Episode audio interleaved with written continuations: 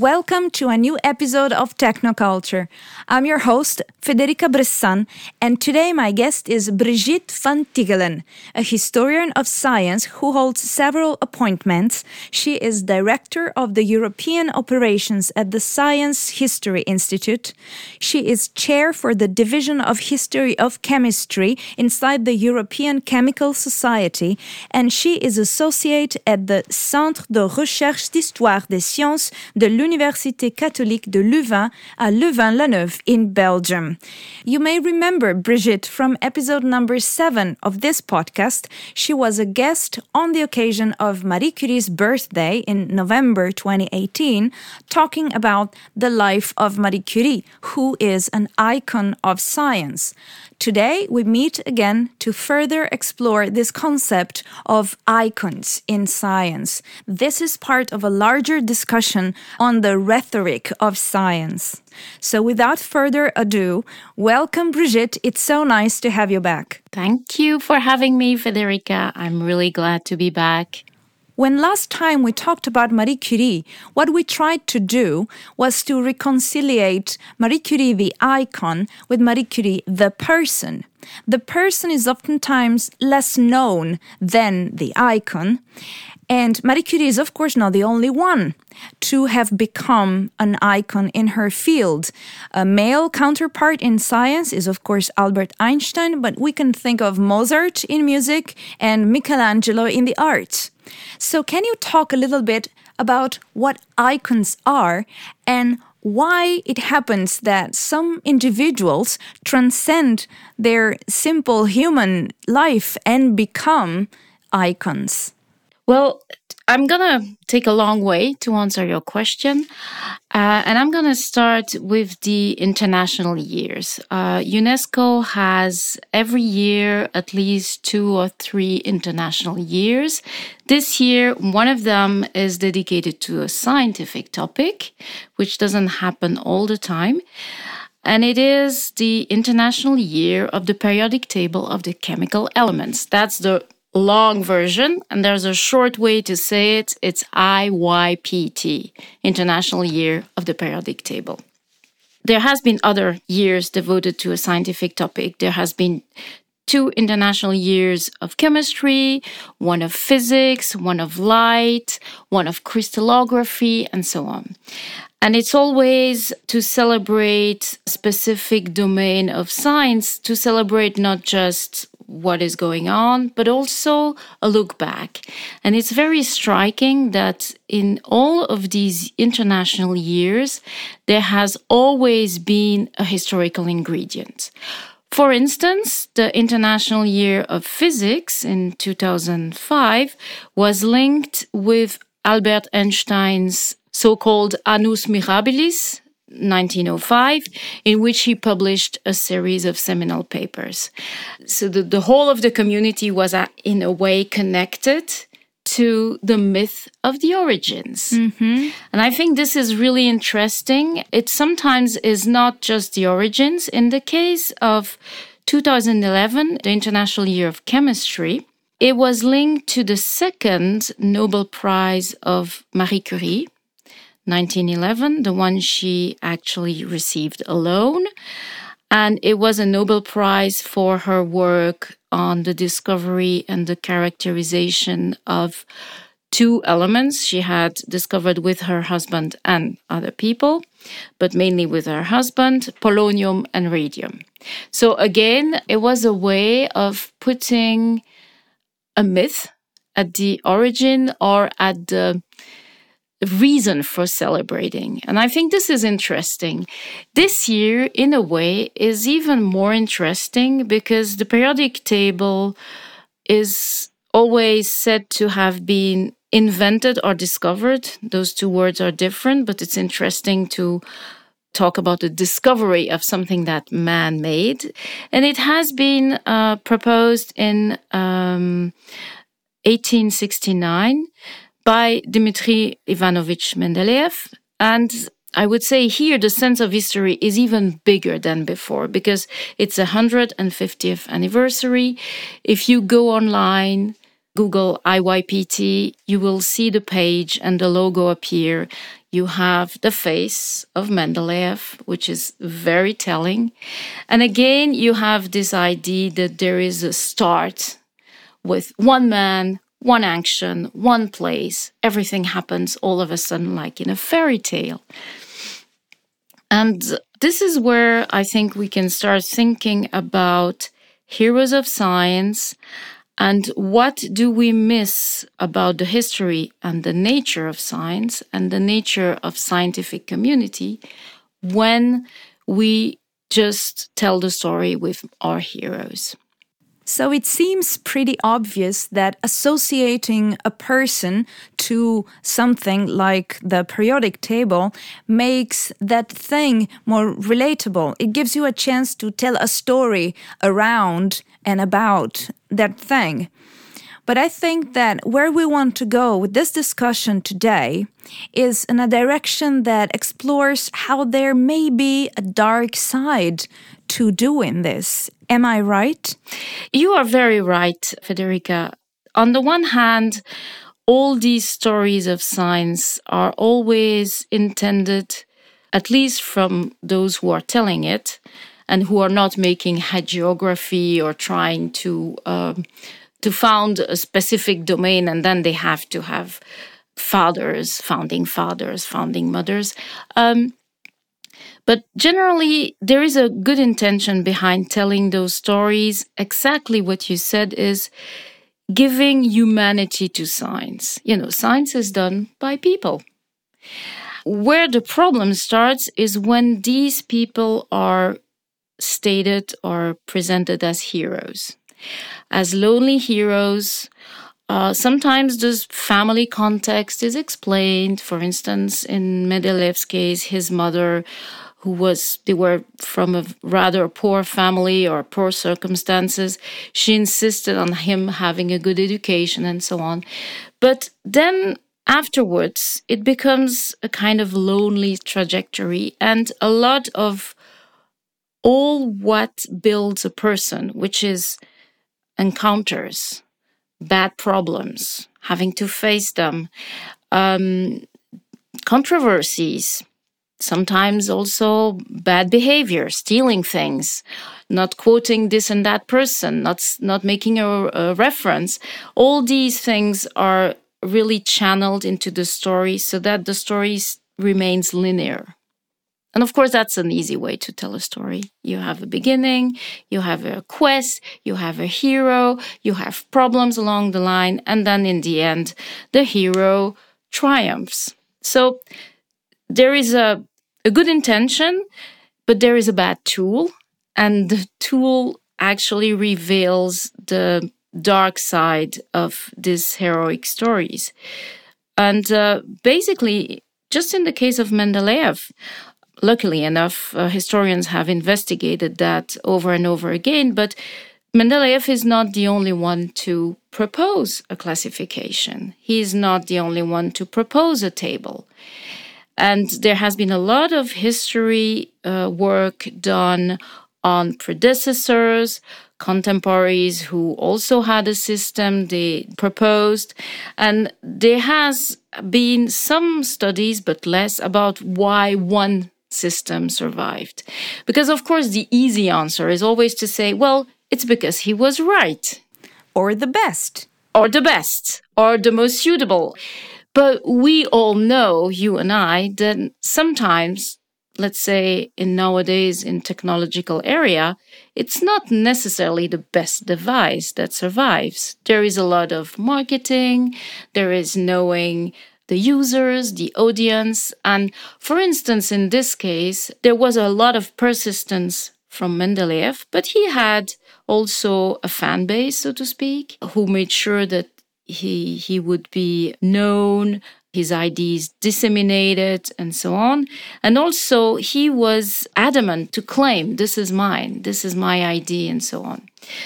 Uh, just so your auditors or your audience knows, very much at the same time as Mendeleev, a German chemical professor, Lothar Meyer, also suggested a classification of the elements. And he was less adamant to defend his system compared to Mendeleev. That's one thing. But it is really telling that at one point, further down, so this was in, in the sixties, the end of the sixties, eighteen sixties, further down, when the system or the periodic table were at last regarded as something really useful by the chemical community, the Royal Society of Chemistry supported and gave an award to both of them. Mm-hmm. So the story is complicated, it's complex.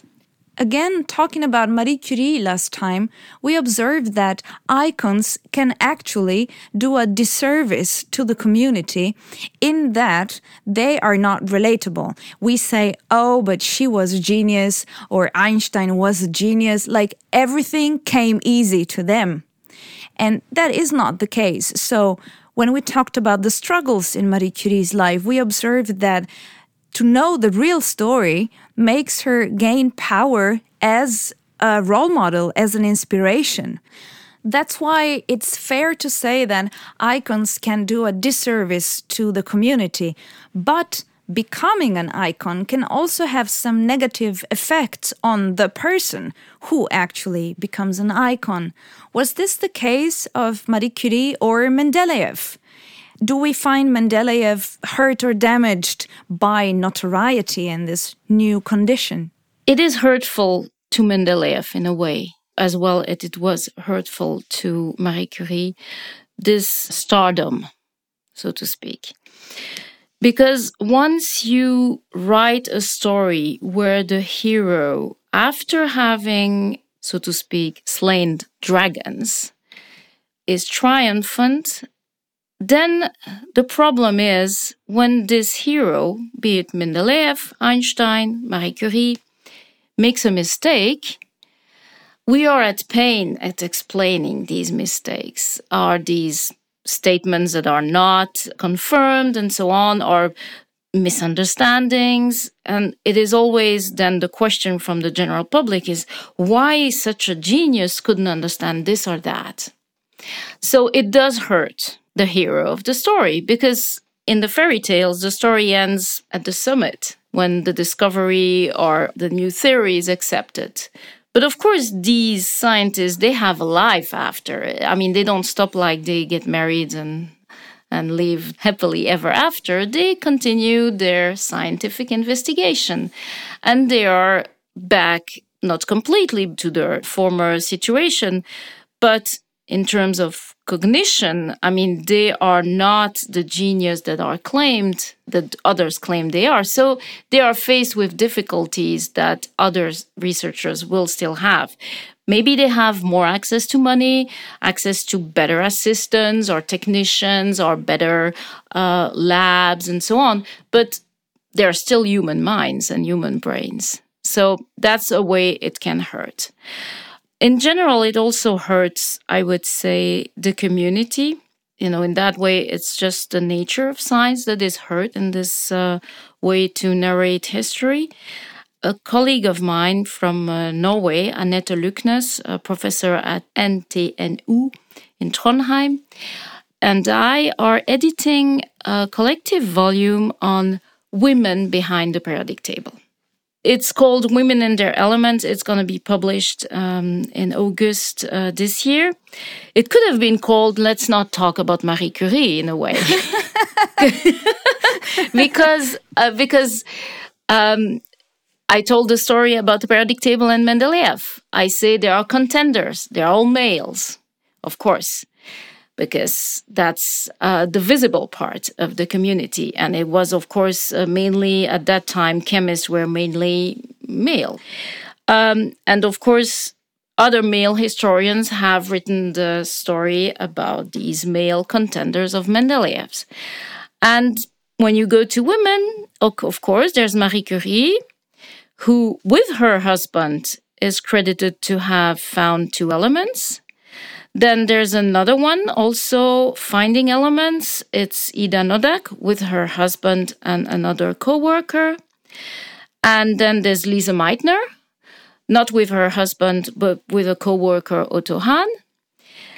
And then there's one woman all alone Marguerite Perey. But that doesn't make a lot, does it? Hmm. If I may ask, can you clarify the difference between proposing the system or filling the gaps? Because I know that, you know, some elements were discovered later on. So this periodic table had holes, so to speak.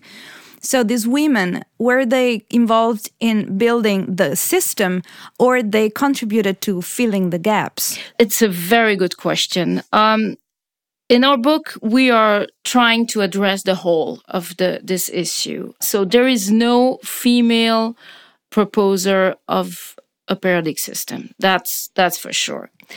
And what we discovered through this project is that there are women behind the periodic table, that is, that have contributed at one moment to, at one stage, precise stage, but very much needed stage, to either help the shaping of this periodic system or, as you say, fill in the gaps, or even when elements are discovered, the story is far to end.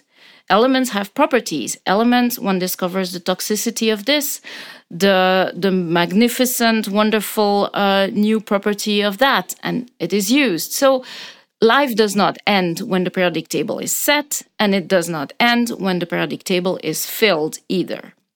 So that there's a lot. And then also there's all the understanding behind the periodic table, because you put all the elements according to their rising atomic weight. Now we use the atomic number, but that's that's not the, the problem or the, the, the, the question. But once you have that, there's all sorts of new theories of chemistry that have appeared in the meantime.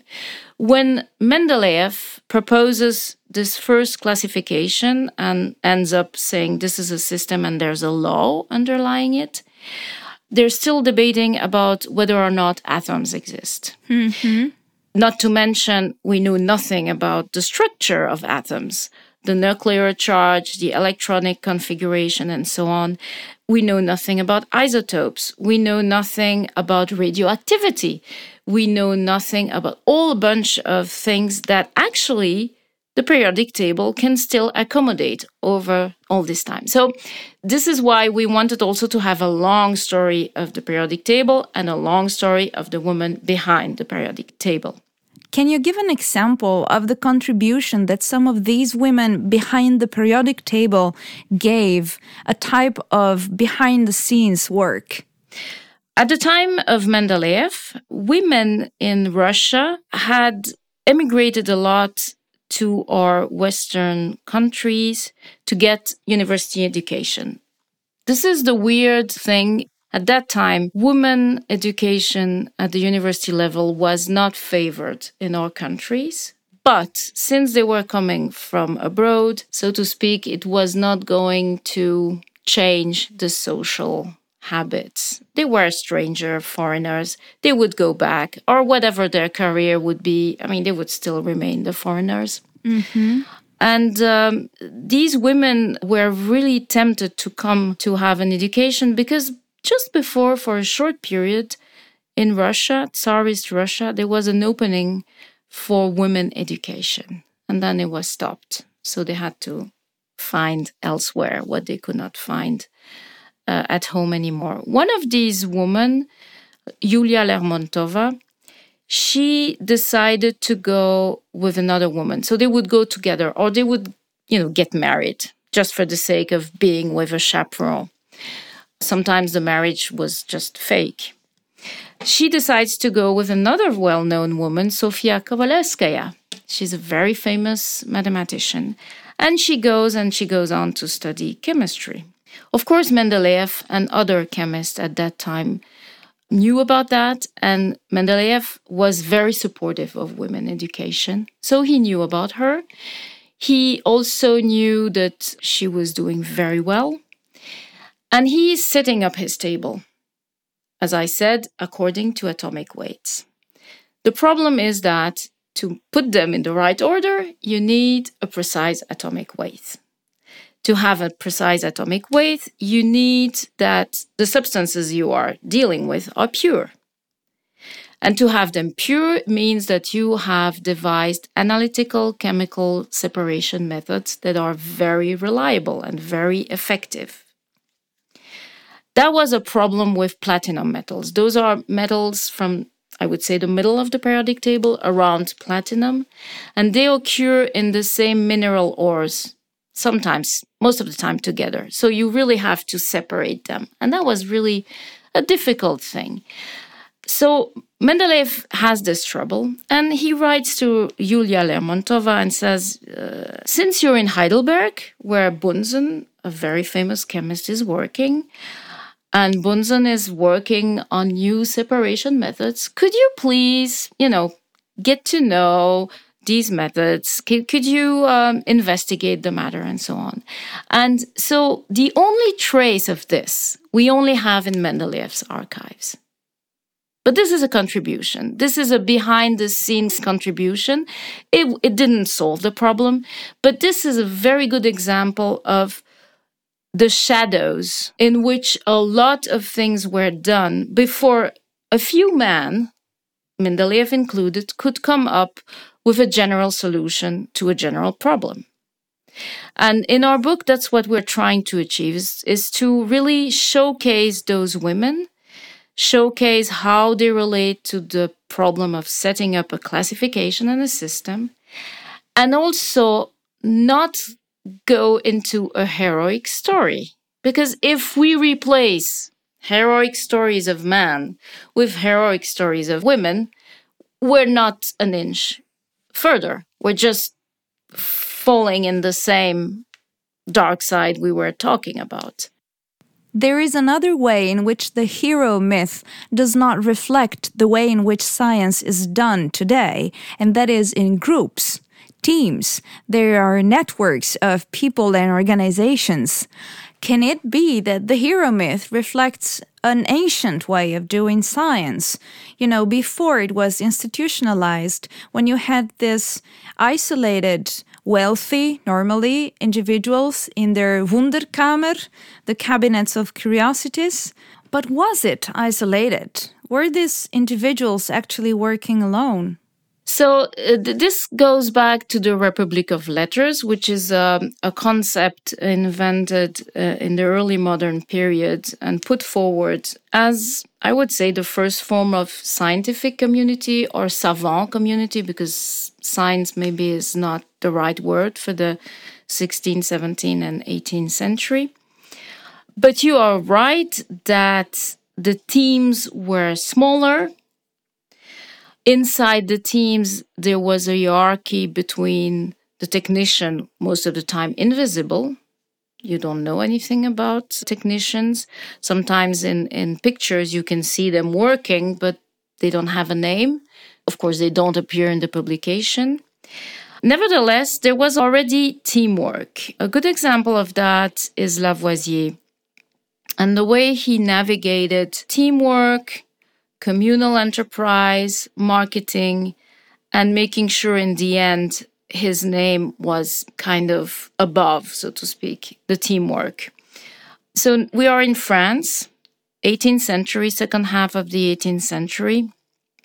He is uh, not really high nobleman, but he's very well off because he's actually collecting the taxes for the king, the French king. And uh, he has a lot of time uh, on his own, and he's also very devoted to science.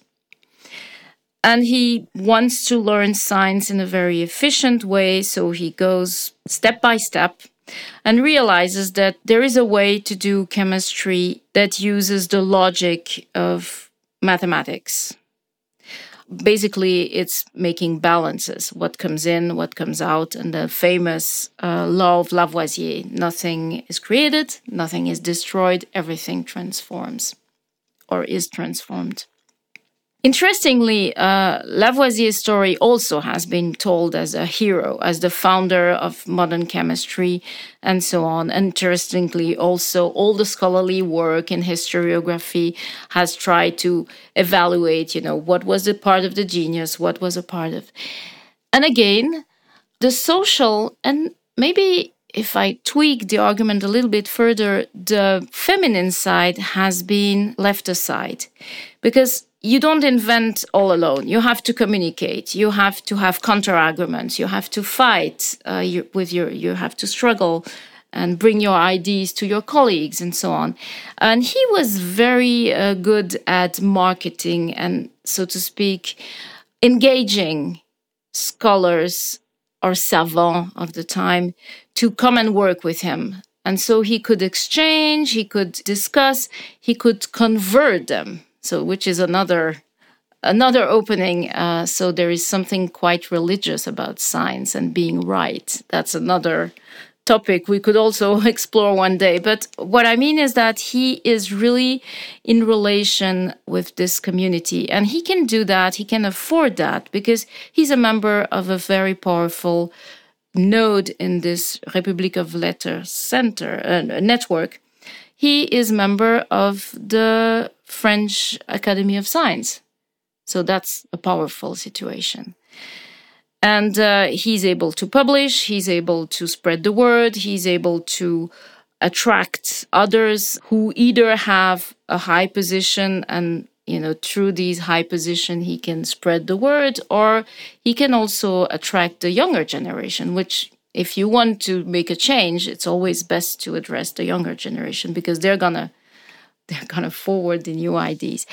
And about the feminine side is that... Um, It is more and more recognized now that Madame Lavoisier did more than just take notes, because we see her writing in the laboratory notes, or organize salon.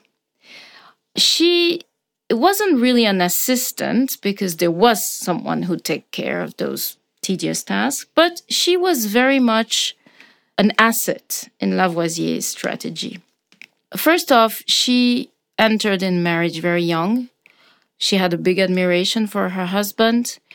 She was taught modern languages like English and Italian because her husband didn't know them. So he would uh, be able to reach out to other communities. She learned how to draw and to etch. She was the one who made the tables and the figures in Lavoisier's Traité élémentaire. And she was also a salonnière and a very good um, correspondence writer. Moreover, and I think this is often forgotten, when Lavoisier um, was beheaded because of the revolution, the revolutionary times in seventeen ninety-five, she fought until she got what she wanted. She fought to get back all the archives, all the instruments, all the papers and also belongings that had been confiscated by the French Republic. So she prepared the way for a heroization of her husband. And if you look at all the heroes of science, it's really telling that either a family member or a close, I would say almost a spiritual family member, like a student or a postdoc, we would say, that has this admiration for the man, creates all the basis for the heroic stories. In the case of Marie Curie, it's very clear. She wrote the biography of her husband, and her daughter, the one who was not doing chemistry, wrote the biography of her mother. So there is a kind of freezing in this heroic role by people who we don't always look at, but who are really instrumental in this heroization process. So it seems ascertained that science is better done in teams. And this has always been the case, not just today that teamwork is built into the structure of the institution of how science is organized. So if you have a great idea, but you're in the middle of the woods, the quality of that idea is irrelevant. You got to be part of a community. And this has always been the case, not just today. Of course, of course. Uh, science is foremost a human activity. And this is why it is so sad in a way that these heroic stories while they try to convey the human side of science, actually miss the point. I think it's especially clear in our times where, as you say, we have huge projects. Let's say, you know, finding the Higgs boson. It can't be pinned down to one person. The Nobel Prize has been given to those who had the idea and were successful enough to promote it, to convince their peers, and to convince peers who were able to convince others and fundraise and, and do all this big machine. But in this big machine, every person counts. And sometimes it is seen like, you know, there's the thinking head and then there are the others, and the others can be interchangeable, which is very dehumanizing in a way. It's it's it's not human. It's like they're just pawns. And um, this is where our book on the women in their element is kind of an interesting challenge, because on the one hand, we want to bring to the fore sometimes technicians, sometimes people who, for some reasons, didn't make to be public persona, but nevertheless had an input. And we really insist not to go to the heroic side for these people, because then we're not moving one inch. You know, the danger, for instance, would be to say, oh, this or that person, she didn't have access, she could have done this, she would have deserved a Nobel Prize. I mean, there's a lot of story that is kind of, I don't know how to say, retrospective conditional history. So, for instance, this person should have gotten the Nobel Prize. Well, I see the point, but the real question is, how can we explain the process through which this person didn't have the Nobel Prize? And a lot of other people didn't have it, by the way. I mean, because of the selection process. And what does that tell us on how we value and how we award recognition and credit? That's the important question. But that's often a question that's left aside, because it would really require the scientist, the scientific community, the whole system to think about itself in other ways. And I don't think we're there yet. Very interesting. This makes you want to rethink a lot of stories around science.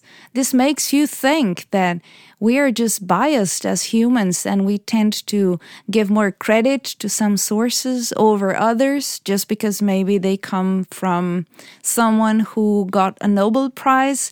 And in a way it makes sense, but the thing is that we should always want to verify, be critical of the statements, regardless of, of the source. That's the whole point of providing evidence, of backing a statement up. Is it possible that we are underestimating, if not overlooking altogether, the human factor in all aspects of how science is done? In the results, in how the results are interpreted, in how science communication is done? It's a tough question. And I think that, again, we can only go step by step. And really important is to have a reflexive behavior. I'm not sure people at a very high level have always the time to reflect, because they're so embedded in the processes. Not just because they are, you know, the beneficiary of it, but I think it's just that it has become a way of structuring things. You get more funding if you are uh, you have a better science citation index, uh, and so on. But there are things that are changing. For instance, now in, in a lot of Um, scientific journals, after the end of the article and before the references, there is a statement that the authors have to make together. And in this statement, it is clarified what each author has contributed. So that, I think that's a first step.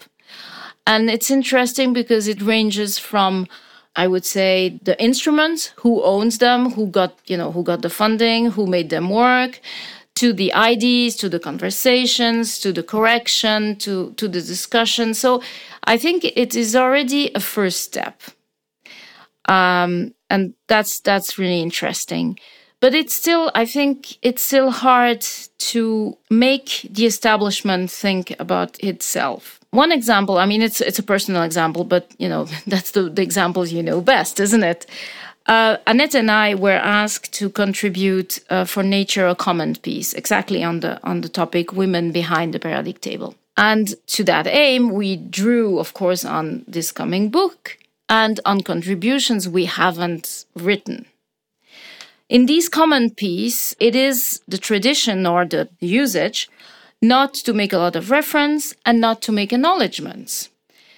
And in our first, one of our first drafts, we thought, okay, we're going to write acknowledgements to all the authors of the contribution whose substance we are using to make our point, because that's only fair, isn't it? And um, we were told, no, we, we don't do acknowledgements. And so we discussed with the editor and said, look, we are trying to make a point that it's important to emphasize contribution. And that's how a lot of women and a lot of men as well have become invisible. So we would really be at odds with our own statement or position if we cannot include an acknowledgement. And uh, happily enough, uh, we were actually surprised with the response. They actually put the acknowledgement at the end of the text, which was even better. I mean, we wouldn't have dreamed of it. So I think that, you know, once you're conscious about this, you can start working step by step. Now, of course, this doesn't set a trend. Uh, I'm very aware of that. I mean, most people will just continue, but we were really happily surprised by the response of a very highly established, reputed journal who has its way of functioning since forever, and that we, two females, historians of science, were able to say, look, we want it differently and this is why, and that they could listen to our argument. So I think there's hope, but I think it's going to take some time to really make the system think about what they really are doing beyond uh, just saying, yes, everyone should work in teams and so on, and how they actually transfer that into the acknowledgement system. One step at a time, as I said. Maybe step by step, we could get to a point where we stop falling for the hero myths. Although I personally think that we could never get rid of them entirely because, like you pointed out, they also have a positive function. We admire them, they inspire us, so it's not just a matter of, you know, getting rid of them. But could we realistically do something to change the current narratives? Can we debunk the hero myth? And what would happen next? We, we should debunk it Uh, when we have something to put at the same place. Because as you rightly pointed out, this is a need. We need these histories. We need stories. And uh, this is why I would hope that historians of science get the message better across. I would hope also that scientists read more of history and not think they just make it. And because they make it, they know it.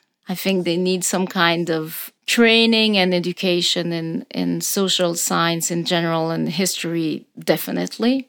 Because what I noticed is that when you explain that on one-on-one or in a group to scientists, they actually agree. They fully agree. But they are not trained to think that way, and they are not given the right, the right literature. So we need to come up with narratives and stories, for instance, of Marie Curie, that tell the story in a short way. I mean, not the big, the big biographies, heavy biographies that, uh, I mean, mainly only historians will read or very curious people. Uh, so we need to have something to put at least in contrast or superimposed to these heroic stories. And maybe also, and that's where social science would be needed, is maybe also provide the scientists and equip them with some kind of ability to reflect on their own practice. Because I'm struck by the fact that It's not they don't want to do it. They just, they are not educated in that way. They are educated to jump to equation, formulas, and and go to the lab or experience and, and, and look at the data and so on. But they are not educated to sit back, think, and what is it that what I'm doing? How does that relate to my my belief system, my my the way I function, the way I the way I relate to the establishment and so on. And not only they're not educated, but this is not even valued. Thank you for saying that. I could not agree more. This is in part why I have the podcast. It's my way of learning more and talking to very interesting people such as yourself in a way that diverges from the exact specific topic of my research project, but in a way that I believe makes me a better, more complete researcher and citizen. And I also agree with you that today young researchers are not really encouraged to learn more about history of science, for example, or the impact that science can have on society. Everyone just works on their specific topic. I do not like this state of affairs, so I do my best, you know, to try to combine my duties with these extras that I do. And I'm inspired by top scientists for whom I have endless admiration, people who took the time to be advocates, for example, for the disarmament of nuclear weapons. So it's not just about communicating your own science. It's really about trying to have an impact in society with the things you know and with what you represent as a scientist. It takes time to do that. It takes more time because you need to educate yourself on those things, on the political situation. And number three, it requires that you care. And I think that we're missing all three things, and I don't know which one is worse.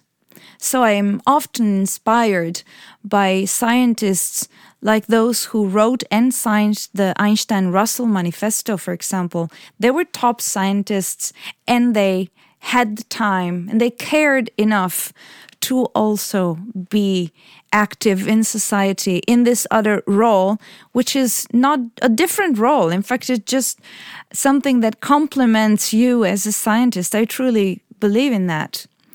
Let me ask you something about something slightly related to this, that is the only way, maybe, in which we as young researchers are encouraged today to engaged with the generic public, so not with our peers, but people who don't necessarily understand or have the tools to understand the content of our research, and that we need to be able to talk to and to explain what we do to.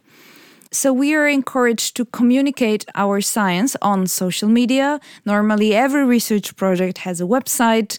We are encouraged to organize public events or lectures in schools and, you know, laudable initiatives like that. My podcast is just a more time-consuming way to do that, if you want.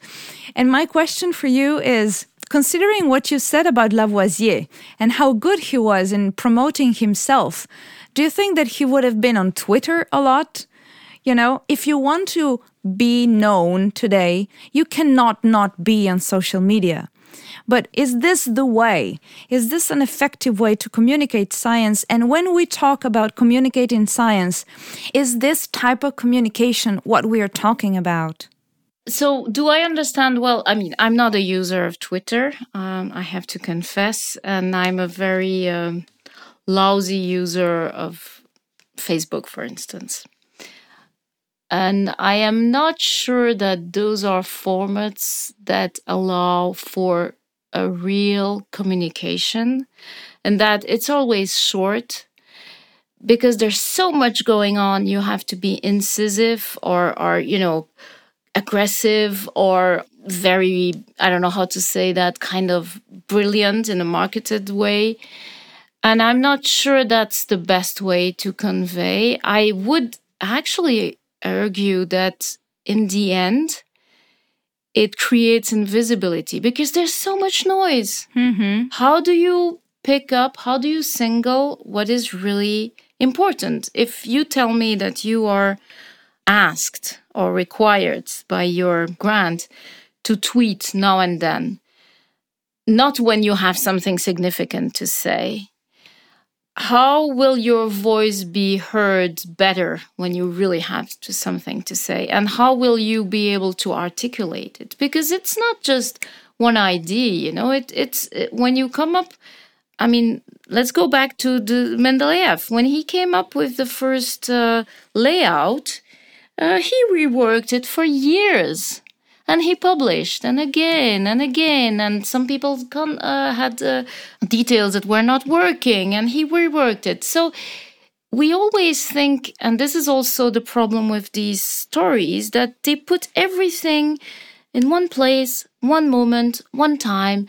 The, the you know, the, the ideas, you like the, the where were you when it hit you? Yeah, exactly. And and there is a total uh, lack of recognizing this as a process. So I'm not sure how very punctual thing like Twitter and so on can serve the the um, the purpose. Uh, and about Lavoisier tweeting, I really don't know. I I will have to think about that. I'm sure he, he was a, a man using everything that he could be using. I mean, he was he was very efficient, and maybe he would have found a way to use Twitter, but this is conditional history, so I'm not going to go any further. I agree with you so much, and I think that the picture you're portraying makes so much sense, but it's not really how things are going today, is it? There is this fundamental rule of social media that says that you need to schedule your messages or be consistent. So put something out every week or so, a couple of days, or the audience will forget about you. So that means that one day you might want to take a picture of yourself in the lab and say, hey, we're working on the periodic table today. Wink. Well, I guess they were doing that in correspondence, you know. But the correspondence was addressed to a chosen audience. Uh, I'm not sure how Twitter works. Uh, is the audience chosen? And it also seems to me that a lot of these social media, I mean, not only are focused on promoting yourself, not especially always your ideas, because as you say, they forget about you.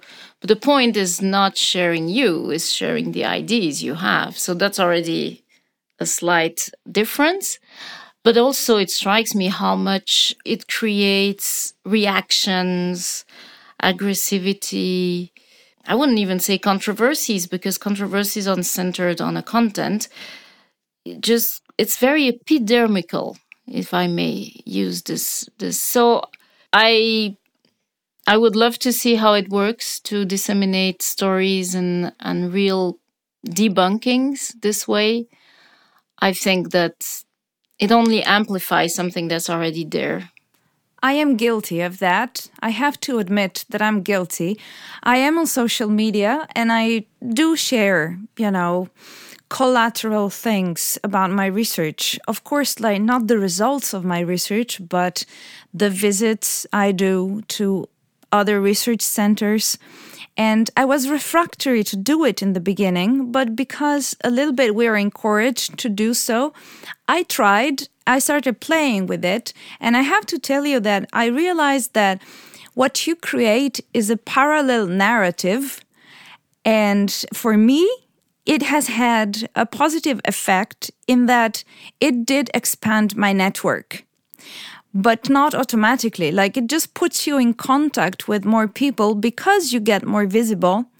But then I selected the new contacts and I proactively established connections with them uh, with visits or with private communication that started then going in the direction of a serious professional collaboration. So I, I built something on the superficial connection that I got thanks to being on social media. So I'm guilty, but for me, I can say that it's had a positive effect. But it's like a game. to communicate science and also to be engaged socially, publicly as a researcher goes beyond this, clearly.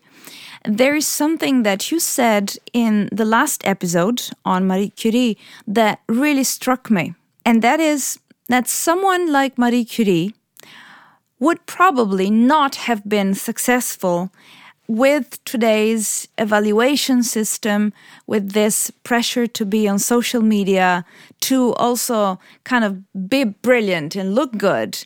And because of her character and personality, she might not have been successful in this environment. That should have everyone think.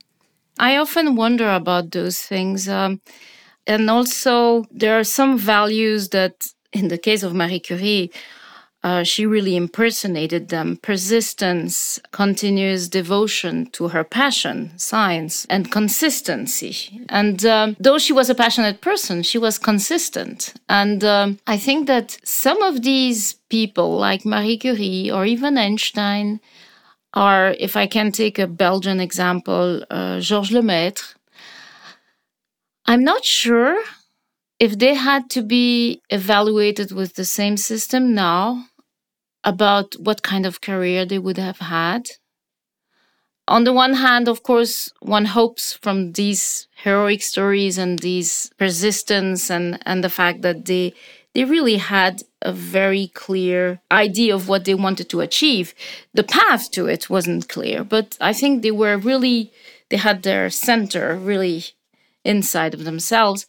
But for instance, let's go to uh, Lemaître. He was labeled as the father of the Big Bang Theory, uh, which is something, isn't it? I mean, not the show on the T V, but but the the the real uh, theory of the, the beginning of the universe. And uh, he did that as a very young person, and he wasn't taken seriously by some part of the scientific community. He was even mocked at one point, and that's where the name Big Bang came, because he was not talking about Big Bang. So really? it, it was, it was yes, it was a, a way of of mocking the idea. Isn't that funny that it came out? And uh, it's only on his deathbed that he heard that there was Um, a noise coming from uh, the universe that could be related to to uh, to the Big Bang, the original Big Bang, a sort of echo, that he only learned that on his deathbed. But in the meantime, he was able to have a career, and a fruitful one in, in very different ways. He he worked on computers. He was fascinated by, you know, the use of computers to do all these calculations, which he had done by hand. So he knew the, the power that was lying there and, and how much it would help. And again, to talk about the hero, initially he thought that the whole universe was in an atom. So he called it the primeval atom, l'atome primitif. And uh, this was based on a bad understanding, to put it mildly, of quantum mechanics. So for a long time, all his work was was put aside because of this bad understanding, of this inability to do make quantum mechanics right. But here again, I think this is interesting to know, is that he didn't understand that part, but he understand other parts better than others. And his Big Bang Theory, in the end, is not just his, it's also what others were able to build in and to... and to. But coming back to the evaluation, if he had to be evaluated on his first uh, ideas, well, it didn't take ground very rapidly, did it? And now when you think you have to be evaluated for a project in three years, five years is eternity, isn't it? Very true. That would have been difficult. So I would hope that at some point, all these management of science goes back to a more reasonable pace with less, less meticulosity, you know, not always following the numbers with all these tools of evaluation, but maybe more trust. And here is where the human factor comes in again. Where is the trust in humans? You know, in the fact that if you trust this or that researcher with his research program, let him at least five, ten years and then evaluate. When I think of these things, I think of the case of Europe, for example, and I have to say that for how much I would like to be in a higher trust system that does not require of me that I say before I do anything, and sometimes years before I do it, what the result will be and why this research matters to whom, and quantify the number of people I will reach with my communication activities. You know, that's probably gone too far, but I totally understand why they cannot finance a research project with public money and just give it to you because you deserve to be trusted or they like you. I understand why that doesn't happen. It's again a matter of striking the right balance. One last question on the hero myth. We've been talking about Marie Curie and Einstein, and in general, people who achieved something that they are remembered for that has a positive connotation. But is there an anti-hero in science? Oh, yes, there are a couple, but even then you can reinvestigate the story. A big anti-hero in the history of chemistry is Fritz Haber. So Fritz Haber is a very interesting figure because he is from Jewish origin. He has converted to Lutheranism, and uh, he made an excellent chemist. He was able to come up with an idea to extract nitrogen, uh, which is a very important ingredient to grow plants and crops. So this was a huge step and a huge solution to feed the world, so to speak. I mean, to put it in grandiose words. And uh, for that, he was indeed uh, awarded the Nobel Prize. But in the meantime comes uh, World War One, and he is engaged in creating chemical warfare. I see where you're going. Yes, he was the one behind the release of the first chemical gas on Ypres, so in Belgium, Ypres fields uh, in uh, nineteen fifteen. So you have, you know, you have the double, double-faced genius, so to speak. And he used to say that, you know, in times of peace, uh, a scientist uh, belongs to the world, but in times of war, he actually belongs to his country. So he thought he was doing his patriotic duty.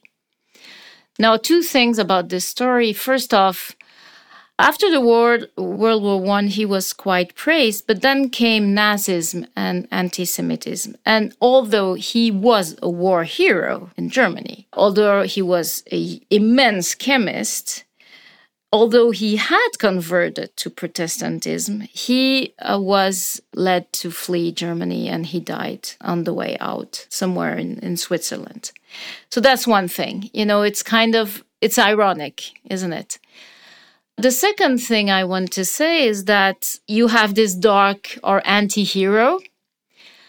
And of course, there's a lot of stories around saying Germany used uh, chemical warfare. Uh, Haber was a bad uh, chemist because he used it against humanity.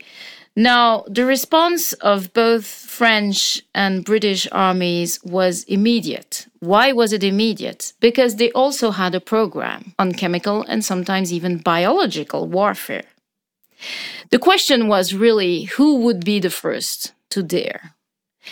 And so here again, you have the anti-hero Fritz Haber, but during the rest of the war, over the trenches, coming from both sides, there was chemical weapons used. And I think, again, here, you know, the dark anti-hero myth encapsulates the badness of at a very little point so that it doesn't spread. And here again, we have to consider the humans in all their dimensions. He became a scapegoat. Yes. Yeah, in a way, it, it is a scapegoat. It, it's also, I mean, more and more historians are writing on these periods, and uh, it's very clear. What, what I tell you is not my own research. I mean, this is a knowledge shared by my, uh, my colleagues, so it's well known. But again, it's not known by the public or by the scientists themselves. Let me thank you, Brigitte, for being on Technoculture for the second time. Speaking to you is so interesting, and we all learned so much, I think. Thank you, Federica. And conversation with you is also interesting because I realize I have so much to tell. Then maybe we have to have another episode together, or we could have an entire podcast series on these topics. I think it's so interesting. But thank you for being here today. Thank you, Federica. Thank you for listening to Technoculture. Check out more episodes at technoculture dash podcast dot com or visit our Facebook page at Technoculture Podcast and our Twitter account, hashtag Technoculture Podcast.